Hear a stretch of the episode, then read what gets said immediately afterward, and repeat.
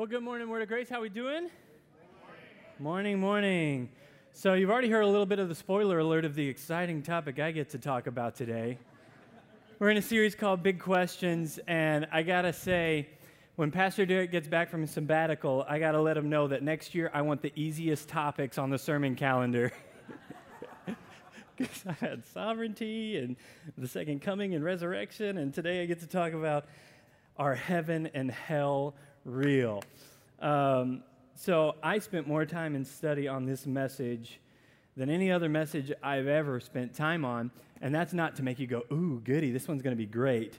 Um, just how much I've wrestled with it. There are things that we know, all of us, things that we believe about God, um, things that we believe about uh, the afterlife and eternity that um, we have built into our understanding mostly from the culture we live in right? Because if you talk about hell, what's the first thing you picture? You picture like this um, cavish abyss with flames everywhere and the red devil with the two horns and the pitchfork sitting there torturing humans. That's what we think, right? Um, and then heaven, we think, you know, the pearly gates and the streets of gold and stuff like that. And a lot of that comes from Scripture, um, but a lot of it also comes from our modern Western culture, um, the things that we've been told um, a lot of it, some things actually also come from pagan culture. Um, and so uh, there's a lot of study I put into this. And I want to just go ahead and say, first things first, that ultimately, all the stuff I learned while studying, most of it doesn't matter. so, today the big question is Are heaven and hell real? Quick answer yes. Let's pray and get out of here. So.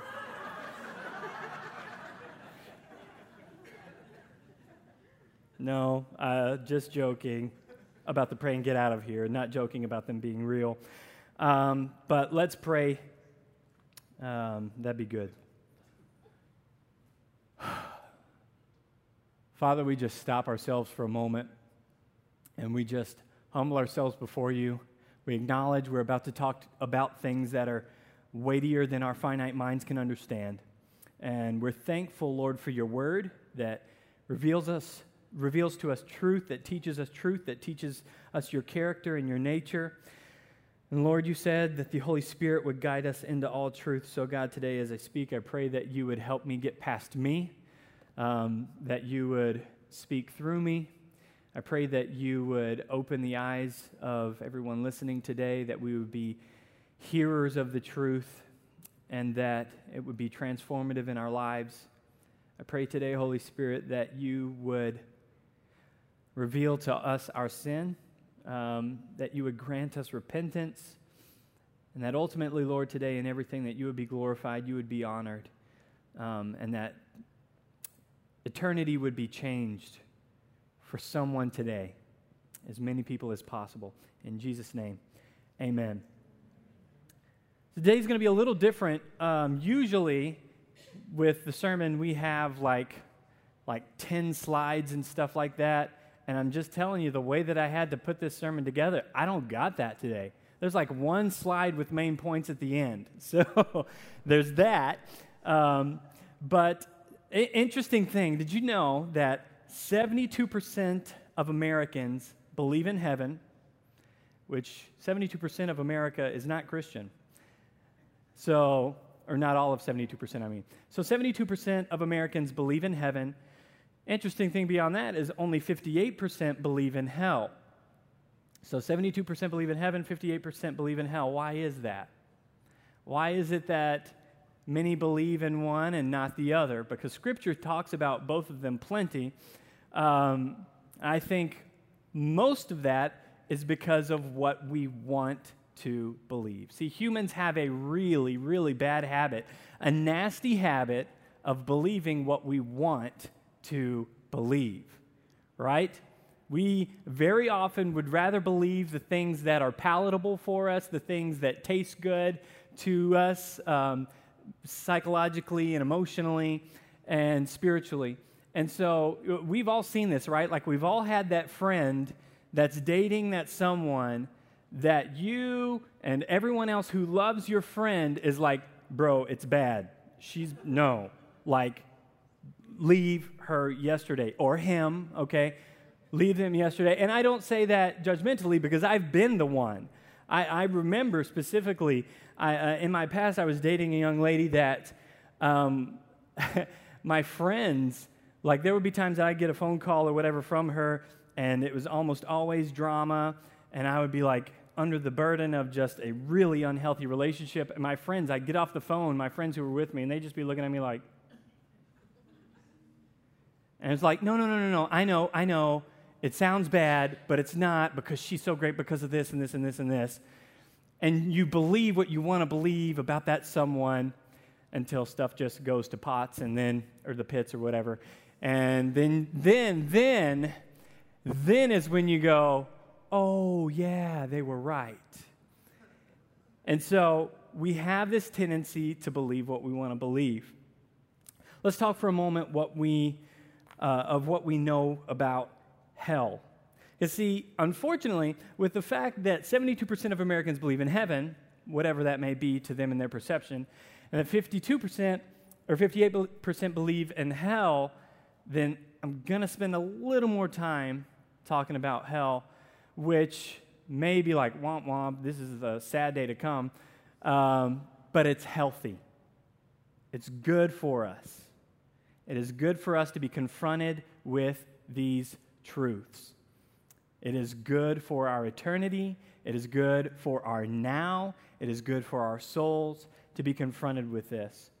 So, firstly, hell is one English word that has been used in the Bible for four different Hebrew and Greek words which is interesting. That's something to be mindful of and consider that when we say the word hell, we have our picture that we've got painted in our mind as to what that is, when there's actually four different words in the Bible that are that hell is used to, uh, to replace in the English language. Um, the word hell is used 54 times in most Bibles and is used in place of the four words Sheol. Here we go. I'm write today, but the problem is I write left handed, so we're going to have to move this over here. And many of you are just like, oh, that's what's wrong with him.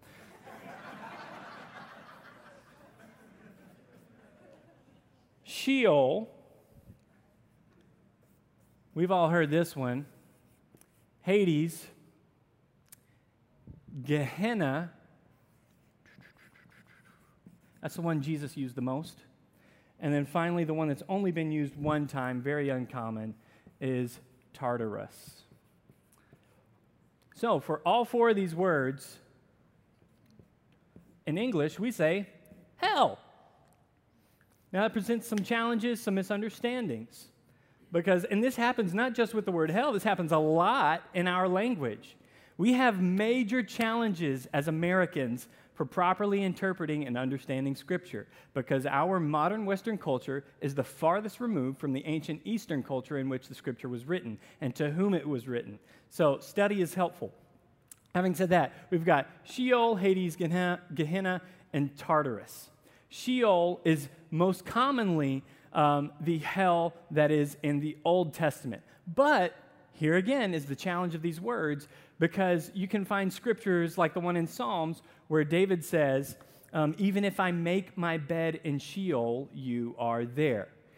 And so Sheol in the Old Testament is actually not just copy paste what we understand hell to be. We can see in the New Testament, Jesus gives a story um, in Luke chapter 16, I think, where uh, there's a man, Lazarus, um, and this is commonly accepted as a parable, and it's the only parable in which someone has a proper name, this man that was named Lazarus. But in this parable, Jesus is explaining the scenario where there was a, a wicked man that lived his life in utter selfless, or selfishness, and then there was Lazarus who had a more difficult, suffering life. Um, and so when they went to what I believe would be Sheol or the afterlife, this is the, the afterlife world of the Old Testament. This is where, when you read about um, Abraham's bosom, the idea is that there is, on one side, there is Abraham's bosom or Abraham's side, which is where righteous people went when they died in the afterlife. And then there was a great, great, great chasm, or a gulf, as scripture calls it. And on the other side is where the unrighteous went. And in this passage that Jesus is telling this story, the, the wicked man shouts across the chasm to Lazarus and he says, Bring me some water because he's suffering tremendously. And he says, I can't. There's this massive gulf between us. Can't get over there. And I'm doing some massive paraphrasing. You should read it on your own. But he says, I can't get over there. And then um, he says, Well, you should go back. Please send someone back. Send a, someone back from the dead to tell my family so that they don't end up here. And uh, he says, uh, yeah, that wouldn't be helpful or useful either because everything that would cause someone to believe is in the law and the prophets, aka scripture. And we can see this manifest in the fact that Jesus himself, people saw him brutally murdered on the cross. He died, gave up his spirit, was buried for three days, rose from the dead, and there was a cult, a quote unquote cult following, meaning those close to him as disciples that believed and they followed, but the masses, for the most part, did not, in spite of overwhelming evidence. And so it's not that some dead person raising from the dead and saying, I've been there, done that, because we've read, we've seen those books, right? You've seen them on the talk shows, right? The people who had near death experiences and either went to heaven or went to hell and they're saying it's like this you know there's there's new york times bestsellers that i'm not going to name but let me just say one thing i'm not necessarily against those books or those people saying what they experienced or saw but i will say you should not build your theology off of it you should not build your theology off of someone else's experiences what should you build your theology off of Sola Scriptura, Scripture alone, is where you should build your theology from. Because let me tell you something. If you look at enough of the near death experiences that people have had where they talk about when they went to hell or when they went to heaven, you're going to get a lot of contrasting uh, descriptions of what it was like where they went. And so ultimately, again, still, those details don't even truly matter. What does matter is what we're going to get to that eternity you will experience either reward, well, you will experience the reward of your decisions, whether a good reward or a not so good reward. So, again, we have Sheol, Hades, Gehenna, and Tartarus. Um, Hades is the concept or the idea of the underworld. Again, it's very relative to Sheol. It was from, uh, you hear a lot about it in, in, Greek mythology, the idea of Hades, who was the god of the underworld, as well as that was his namesake of the realm um, of Hades. But again, Gehenna is the one where we want to spend most of our time. Uh, because Jesus talked about hell more than anyone, in case you didn't know. If you're like, yeah, we don't want to be one of those hell, hell and brimstone, hellfire brimstone preachers, we want to preach love and grace. Absolutely, we want to preach love and grace. But Jesus himself, the personification and embodiment of love and grace, preach hell more than anyone else. So there's something to note there. And he used the term Gehenna more than any of the others. Gehenna is a word that came from um, in the Israeli days or the Jewish days of the Bible. Uh, back in the Old Testament, there was a time where the nation of Israel got away from following God. This happened a lot. They would have a righteous king appointed, and the people would follow God, and they would be blessed, and they would be prosperous. And then a generation after that, an ungodly king would come in, and they would turn away from God, and they would start indulging in sin, and they would start worshiping false idols. And because of that, God would allow their enemies to overtake them, and they would be suffering. And then finally, they would cry out to God again, and they would receive a godly leader. This kept happening over and over and over and over again. And one time, there was. Um, there was a point where the, uh, the valley, Gehenna means valley of Hinnom, the valley of Hinnom. If you even went to Israel today, you could go to the valley of Gehenna today. And this is the place that ultimately um, the, uh, the nation of Israel came to despise so much because in an era where they were ungodly, uh, they, were be, they would begin offering sacrifices to the god Molech in this valley.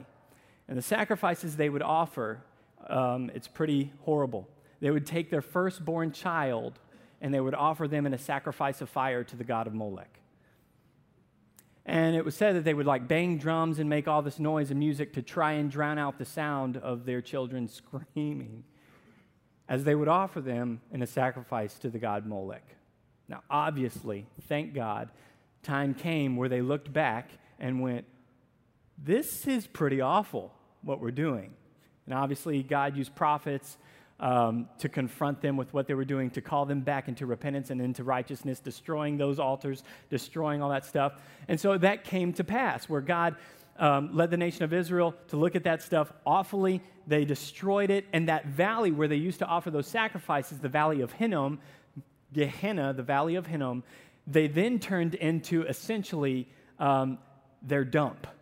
So in the, in the city of Jerusalem, whenever someone had trash or if they had criminals that were executed, they had stuff that they wanted to get rid of, they would take it out to the valley of Hinnom, Gehenna, and they would throw it out there where there was perpetual burning. Like the trash and these bodies, there was a perpetual fire in this valley that was consuming this stuff that the people didn't want anymore. And I, can you imagine the smells that came from that area? So, Jesus took something that his day and age, the people would have heard and they would have had a picture for a valley of garbage and trash and flesh burning nonstop to, to say, this is what's destined for those who do not choose righteousness. And it's kind of like this I have a daughter. Because here's the thing some people, a lot of people, you can read really popular books. Like right now, there is a book called Love Wins by Rob Bell. I don't recommend it um, he's making the case that, that there is no such thing as hell, that hell is a state of mind in this world, that it's the lifestyle you choose. In this world, you experience hell. And I just don't think Scripture lets that be true, allows that to be true. And so um, there's a lot of popular belief and teaching like that, again, because people don't want to believe in hell. Like, none of us really want to believe in hell, don't really want it to be true, but our agreement and our liking are not prerequisites for truth. Do you understand that you agreeing with the truth is not a prerequisite for truth? You don't have to agree. You don't believe me? Jump in the ocean with a stone around your foot. You can believe that you can live in the ocean. You can, you can think that you can fly, believing that you can fly. The truth will hurt you fast. However long it takes you to get from here to here is how long it will take you to learn that your agreement with the truth of gravity does not verify whether or not gravity is true. Scripture, if you are a child of God, where do you go? to build your truth, you go to Scripture. I have a, a two and a half year old daughter, Marley. Uh, she is hilarious, but she is obsessed with princesses right now, and she has a, a princess jump rope. And she has a jump rope that's got on the handles, it's got all these princesses, and that's, I guess, irrelevant details, but she loves to play with it, and she's two and a half, so she can't actually jump the rope like you should. Um, and so we play jump rope, and it's ridiculous and it makes no sense, but she loves it, so it's fun. And um, say that I go in the other room for a second for whatever reason. Uh, there was a time she came out of the room and she had the rope wrapped around her neck a couple of times. And as her loving dad, I said, Sweetie, and I took it off. I said, Don't you ever, ever, don't ever put that rope around your neck again ever. We don't put things around our neck. Don't ever do that. And she's like, okay, daddy. And I'm like, no, no, no, no. Listen to me, sweetie. And I grabbed her hands and I, and I looked at her face and she's kind of looking around. I was like, sweetie, look at me, look at me. And so finally she looks at me and I said, don't ever put that rope or anything around your neck ever again. She's like, okay, daddy. And I'm like, no, no, no. Listen,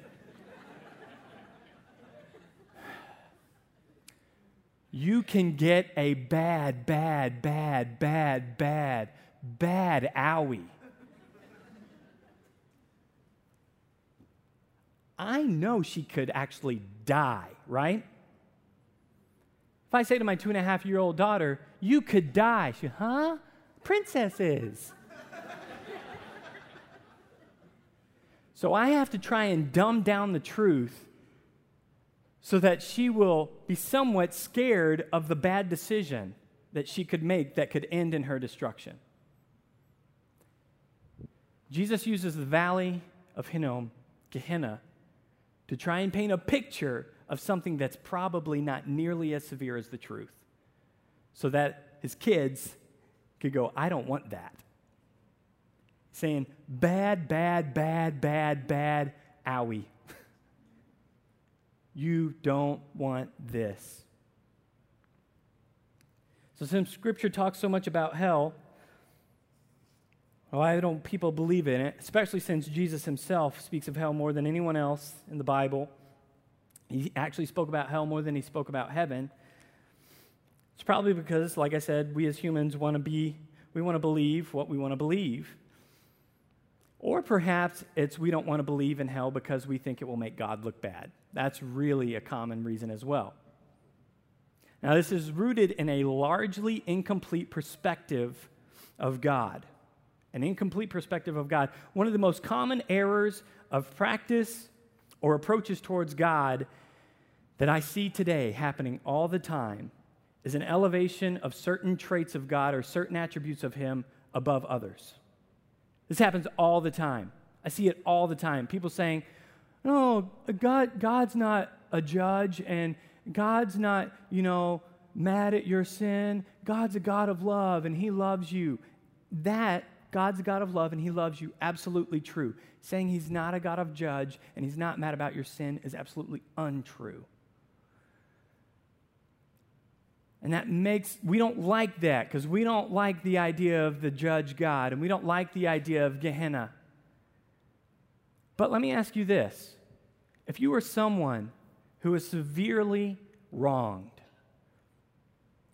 say someone committed harsh injustice against you, what would you want? You would want justice. Does that make you an evil person? No. See, the thing is, people all the time are elevating the more palatable attributes of God above other attributes that are very much there. It's not God's the God of love, He's not the judge. No, He's both. They live in harmony and unison.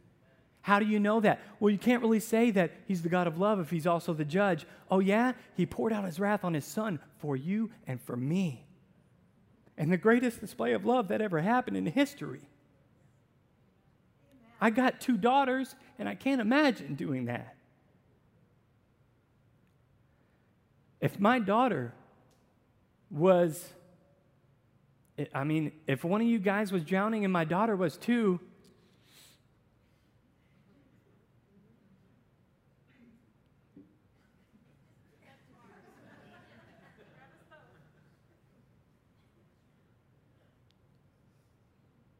But God gave his only son for us because his justice required payment for sin. See, God is holy. Scripture teaches us he's holy. What does that mean? That's a, a biblical word that essentially means he's perfect. He's perfect, he's flawless, he's blameless, pure righteousness, purity, perfection. All those adjectives fall short of what he truly is. And therefore, with him also being a just judge, cannot let sin go without being judged. When you say, well, Pastor Stephen, if that's the case, then why is it that so much injustice is happening in our world that seems to not be addressed by God? Why is it that so many people seem to be getting away with so much? Why is there so much sin, so much wrong, so much injustice, so much evil in the world that God is not judging or addressing, that people are seeming to get away with? He must bring justice against every injustice and every sin and every crime and every wrong. He must judge it or he wouldn't be just. Because, I mean, we've all heard the stories of corruption, right?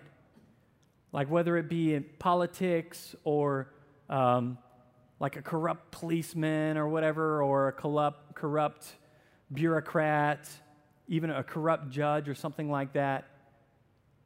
someone who has authority, power, and insight of injustice and doesn't do something about it, what do we call them? We call them corrupt. God is not corrupt, cannot be corrupt, cannot be corrupted. He's holy, perfect, righteous. And therefore, he has to address sin. He has to judge our, in, our injustices and our sins. And before we start going, well, yeah, you know, here's what we like to do. We like to go, well, I mean, at least I'm not a murderer, or I'm not a rapist, or I'm not, you know, the, the really bad sins. And we try to pass our, what we call lesser sins, the sins that we feel okay about, like our gluttony or our pride. Let me tell you something. Every single time I step on this stage, I have to fight pride. And sometimes I lose that fight and I have to repent because I get up here and I want to impress you guys.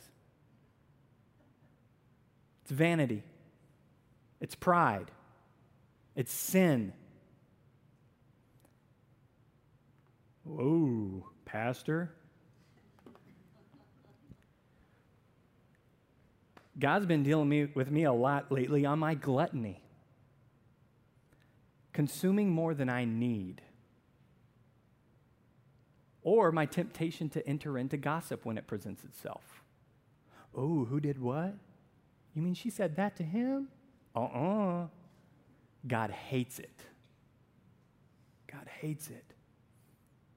We're okay with it though, because we're not murdering anybody. It's not like we're stealing.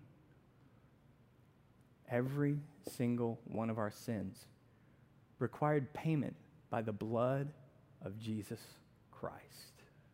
That ought to tell you how severely God takes our sins. Not just the big ones, not the professional sins, but the sins that we accept in our lives and we tell ourselves they're not that bad because they're not like the other ones. Every single one of our sins is deserving of this. That seems really harsh. That doesn't seem fair, Pastor Stephen. And what that tells me is we have a gross misunderstanding and a gross miscalculation of how egregious our sin truly is. Every sin ever committed is rebellion against God, against the pure, holy, just, righteous, perfect God.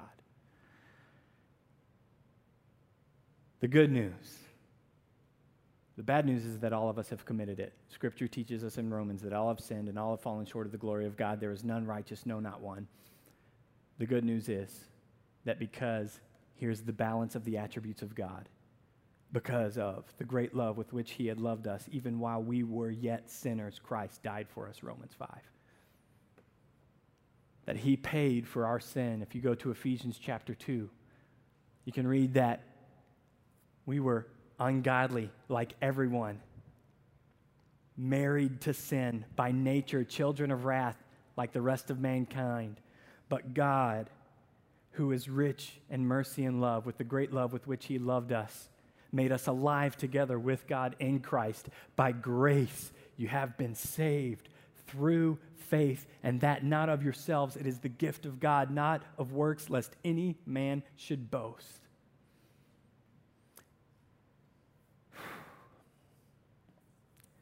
Really fun Sunday morning, huh?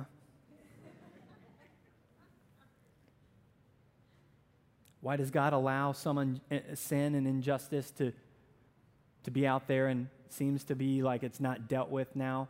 Because ultimately, God is an eternal God, and every sin will be accounted for in eternity. Let me give you something that may be the healthiest thing for you to take with you year after year, day after day, moment by moment, decision by decision if we could live in light of the fact that we will give an account. Every single one of us will give an account.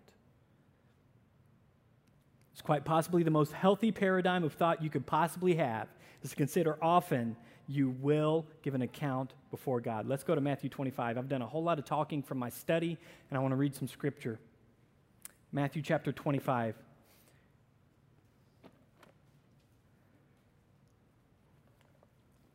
buckle up for a minute. We're just going to read this whole chapter. I want to let the Word of God speak to us. Matthew chapter 25. Then the kingdom of heaven, this is Jesus talking, will be like 10 virgins who took their lamps and went to meet the bridegroom. And some of you guys are like, wait, Pastor Stephen, you just taught that like two weeks ago. Yeah, I know, it's relative. the kingdom of heaven will be like 10 virgins who took their lamps and went to meet the bridegroom. Five of them were foolish, and five were wise. For when the foolish took their lamps, they took no oil with them. But the wise took flasks of oil with their lamps. As the bridegroom was delayed, they all became drowsy and slept. But at midnight there was a cry Here is the bridegroom! Come out to meet him! Then all those virgins rose up and trimmed their lamps. And the foolish said to the wise, Give us some of your oil, for our lamps are going out. But the wise answered, saying, Since there will not be enough for us and for you, go rather to the dealers and buy some for yourselves. And while they were going to buy, the bridegroom came, and those who were ready went in with him to the marriage feast and the door was shut. Afterward, the other virgins also came, saying, Lord, Lord, open to us. But he answered, Truly I say to you, I don't know you. Watch therefore, for you know neither the day nor the hour. The next parable, the parable of talents, verse 14. For it will be like a man going on a journey who called his servants and entrusted to them his property. To one he gave five talents, to another two, to another one to each according to his ability. That's interesting wording there. Then he went away. He who received the five talents went at once and traded with them, and he made five talents more. So also he who had two talents made two talents more. But he who had received the one talent went and dug in the ground and hid his master's money. Now, after a long time, the master of those servants came and settled accounts with them. He came and settled accounts with them. They gave an account.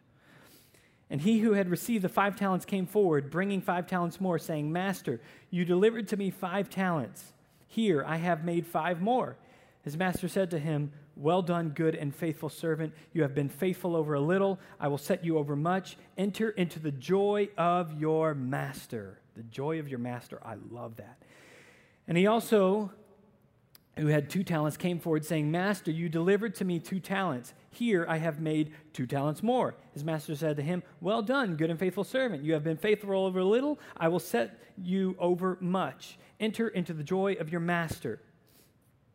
He also, who had received one talent, came forward, saying, Master, I knew you to be a hard man, reaping where you did not sow, and gathering where you did not scatter seed. So I was afraid, and I went and hid your talent in the ground. Here you have is what is your or here you have what is yours.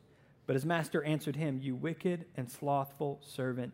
You knew that I reap where I have not sown and gather where I scattered no seed. Then you ought to have invested my money with bankers, and at my coming I should have at least received what was my own in interest.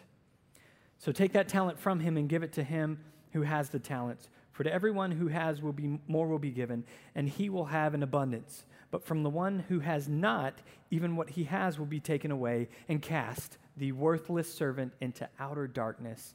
In that place there will be weeping and gnashing of teeth. So, just real quick before I move on to the next parable, I got to point out a couple of things. this is saying, really importantly, God cares about what you're doing right now with what He gave to you. What are you doing with what He gave to you? Also, the servant, the wicked servant said, I knew you to be a harsh man, um, gathering where you did not sow, um, reaping where you didn't scatter seed. Um, notice that's what the servant said of him first. That doesn't necessarily mean that is the true. It was identifying his perception of the master. Um, but ultimately, Again, when we're reading all these things, when we read a literary unit in Scripture, good exegesis or hermeneutics, meaning a proper interpretation of Scripture, is to ask yourself what's the main point of the section. Don't get hung up on these com- potentially confusing details. The main point of this talent parable of talents is what are we doing with what God gave us? Finally, let's read the last part there, uh, verse 31. When the Son of Man comes in his glory and all the angels with him, then he will sit on his glorious throne. Before him will be gathered all the nations he will separate people one from another as a shepherd separates the sheep from the goats. And he will place the sheep on his right, but the goats on the left. Then the king will say to those on the right, Come, you who are blessed, of, uh, blessed by my Father, inherit the kingdom prepared for you from the foundation of the world. For I was hungry, and you gave me food. I was thirsty, and you gave me drink. I was a stranger, and you welcomed me. I was naked, and you clothed me. I was sick, and you visited me. I was in prison, and you came to me. Then the righteous will answer him, saying, Lord, when did we see you hungry and feed you, or thirsty and give you drink? And when did we see you a stranger and welcome you, or naked and clothe you? And when did we see you sick and in prison and visit you? And the king will answer them Truly I say to you, as you did it to one of the least of these, my brothers, you did it to me. Then he will say to those on the left, Depart from me, you cursed, into the eternal fire prepared by the devil and his or for the devil and his angels. For I was hungry and you gave me no food. I was thirsty and you gave me no drink. I was a stranger and you did not welcome me. Naked and you did not clothe me. Sick and in prison and you did not visit me. Then they will answer, saying, Lord, when did we see you hungry or thirsty or stranger or naked or sick and in prison and did not minister to you? Then he will answer them, saying, Truly I say to you, as you did not do it to one of the least of these, you did not do it to me. And these will go away into eternal punishment, but the righteous into eternal life. There's three main points here from this passage of Matthew 25. And once again, you're going, to oh, you said that two weeks ago. These passages tell us, in light of eternity, in light of heaven and hell, be ready, be faithful, and be moved by love and compassion. The parable of the, the virgins, the five wise and the five foolish, is saying we ought to be living our lives ever looking, ever ready for the day that Christ will return. His second coming will be the most epic, grand, spectacular event in all of history.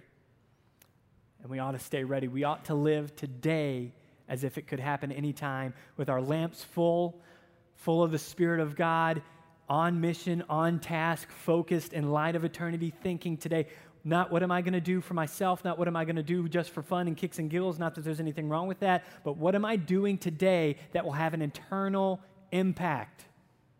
What am I doing today with my life that will have an eternal impact that trickles over into the next story, the, t- the parable of the talents? God's looking at what we are doing with what He gave us. What are you doing with your time? What are you doing with your money? What are you doing with your family? What are you doing with your hobbies? What are you doing with your talents? What are you doing with your energy? What are you doing with everything God gave you? The people that sit next to you at work, what are you doing with those relationships? Your next door neighbors, your friends, your family, what are you doing with the relationships that God gave you? The knowledge of the gospel that He gave you. Listen, how many of you guys have ever watched that show Flip or Flop on HGTV? Long story short, there's this couple, they're divorced now and have different shows or whatever, but they used to be married, and what they would do is they would find dumps of a house in California and they would flip them. They would renovate them, remodel them, and then they would turn them for a profit and sell them.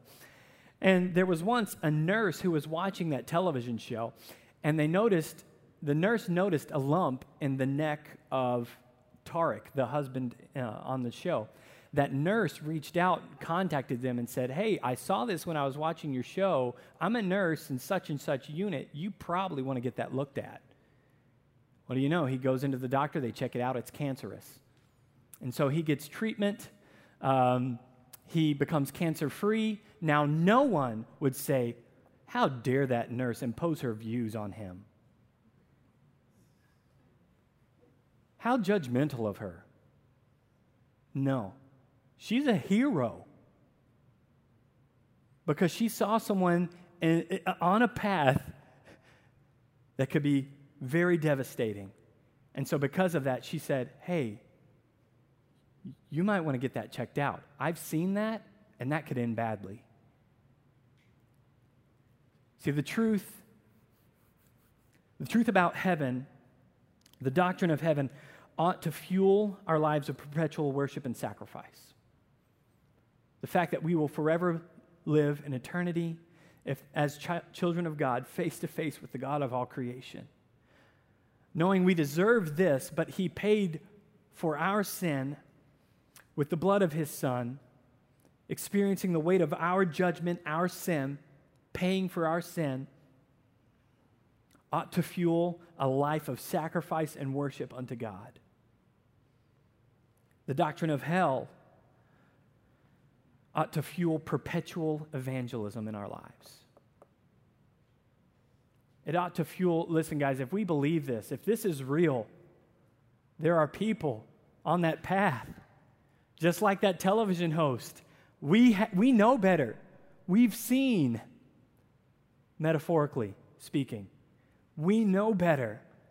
And when we know people on that path, we ought to pray that the Holy Spirit guides us to the right opportunity to say, hey, I got to let you know something. I've seen where you're going and it ends in destruction. Lovingly speaking the grace, or speaking the truth in love and grace. Not going, oh, you're a sinner, you're going to hell. Not a judgment thing, but a love. That nurse was not speaking judgmentally, like, oh, what did he do to put himself in position to have cancer in his neck? She spoke out to him in love. And love, when it is the motive, will guide the way you speak. It should not be done harshly or rudely. If you are evangelizing to someone because you care about their eternal soul, there's not going to be a tone of judgment in your heart and in your voice. There ought to be a tone of gracious, merciful pleading out of love. It's not a I'm better than you because we all deserve this. The board was closer than I expected it to be. we all, all of us deserve that. We are poor beggars pleading with other poor beggars to come find the bread that we've found. That's all we are. We have found the bread of life. And to those who are lost and starving, we're saying, There's bread over here. To those who are thirsty, we're saying, There is water over here. Come to me, all you who are weary and heavy burdened, heavy laden, and I will give you rest. Cast your cares upon me. My yoke is easy, my burden is light. We are calling to those who don't know God. We're not calling to them with some self righteous looking down the nose at, like, you sinner, you should better stink and repent. No, it's, I, I know. I know the prison of sin. I know what I deserve. I've been there and I found bread and I found water and I found life. Would you please come drink? Would you please come eat for your own good? To the glory of God. We've got to be ready. We've got to be faithful. We've got to be moved by love and compassion. Be ready. Be faithful be moved by love and compassion. Be ready. Be faithful. Be moved by love and compassion. I studied heaven and hell enough this week to know that there's a lot I don't know. But what I do know, what's clear, even the last verse in that passage we just read in Matthew chapter 25, that very last verse, what I do know is clear is that there is an er, eternal reward for the righteous and there is an eternal reward for the unrighteous. And righteousness is not based on how good you are or how much you've done right or wrong in this world because everyone's a sinner. We all are deserving of the judgment of God. We have all rebelled against him. We have all chosen ourselves above him. We have all worshiped the creation rather than the creator. What I do know is that one is to be utterly desired, pursued, sought after with reckless abandon. And I know that the other is to be fled, is to be disdained, and is to be a sober wake up call to remind us in this vapor of our lives, we are on mission. At the end of your life, whenever that may be, some of us will be fortunate enough to be aware of when our life is coming to an end by various circumstances. Some of us will have no clue when our life is coming to an end. If you are fortunate enough to see it coming and you find yourself on a deathbed, you will not be thinking, I wish I would have worked a little more and made a little more money. You will not be thinking, man, wish I would have had a nicer house. You will not be thinking, man, I finally broke 80 on the golf course. You will be thinking, I'm about to stand before the God of all creation, and I'm going to give an account. Today, I feel like one of those doctors that has to go into a room with a diagnosis that he doesn't want to give, but for the good of the individual, he has to give. I'm not here diagnosing you necessarily as much as I'm wanting to make you aware of the ultimate, of what's ultimate. This is healthy for us to consider. It is a good thing to consider your end. Have you ever noticed that the best decisions you make in your life are decisions that weigh delayed gratification? The best decisions you make in your life are the decisions you make not for immediate gratification, but for delayed gratification. The best decisions you make in your life are not the, I'm going to do what feels good right now. Like, that's the whole idea of like retirement and 401ks and stuff like that. It's recognizing I'm someday going to be at that point and I need to do things now to make sure at that point I'm where I need to be. In this life, we ought to be asking ourselves, what do I need to do now in light of what's coming? Because this life is a vapor. We are pilgrims passing through. This is not our home. And we want it to be. We want to think it is. And we live our lives as if this is all that matters.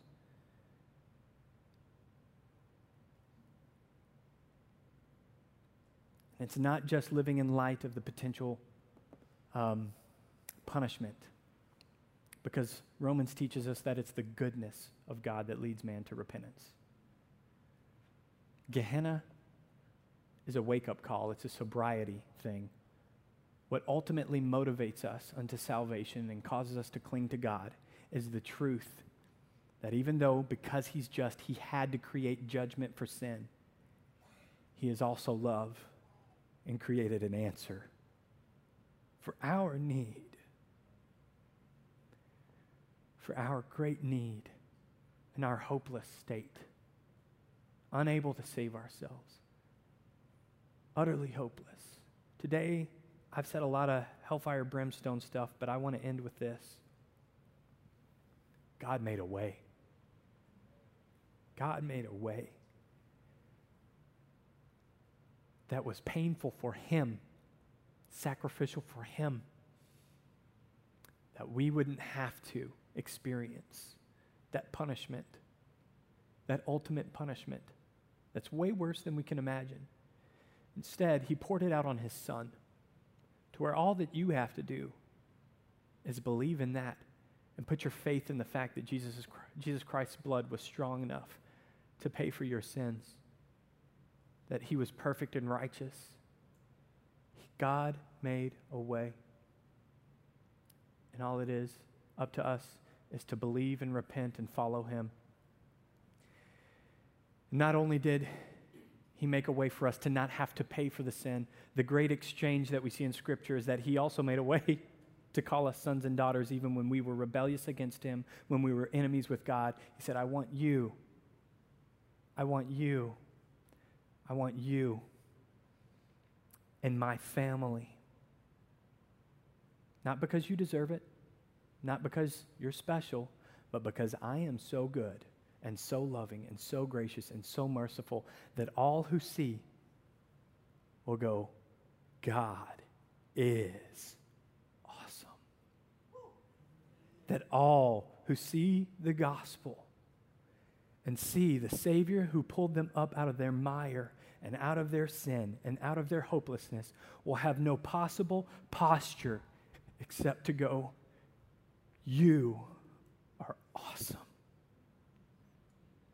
We have our ideas of heaven, and I'm not really even going to talk about it much, except for the fact that I know it's going to be a whole lot of that.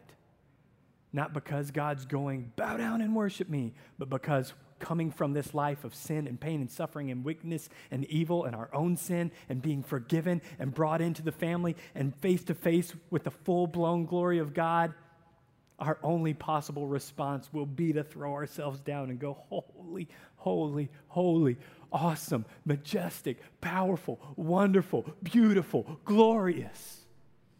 We won't care about anything else. We won't want anything else. And our finite minds can't even get it.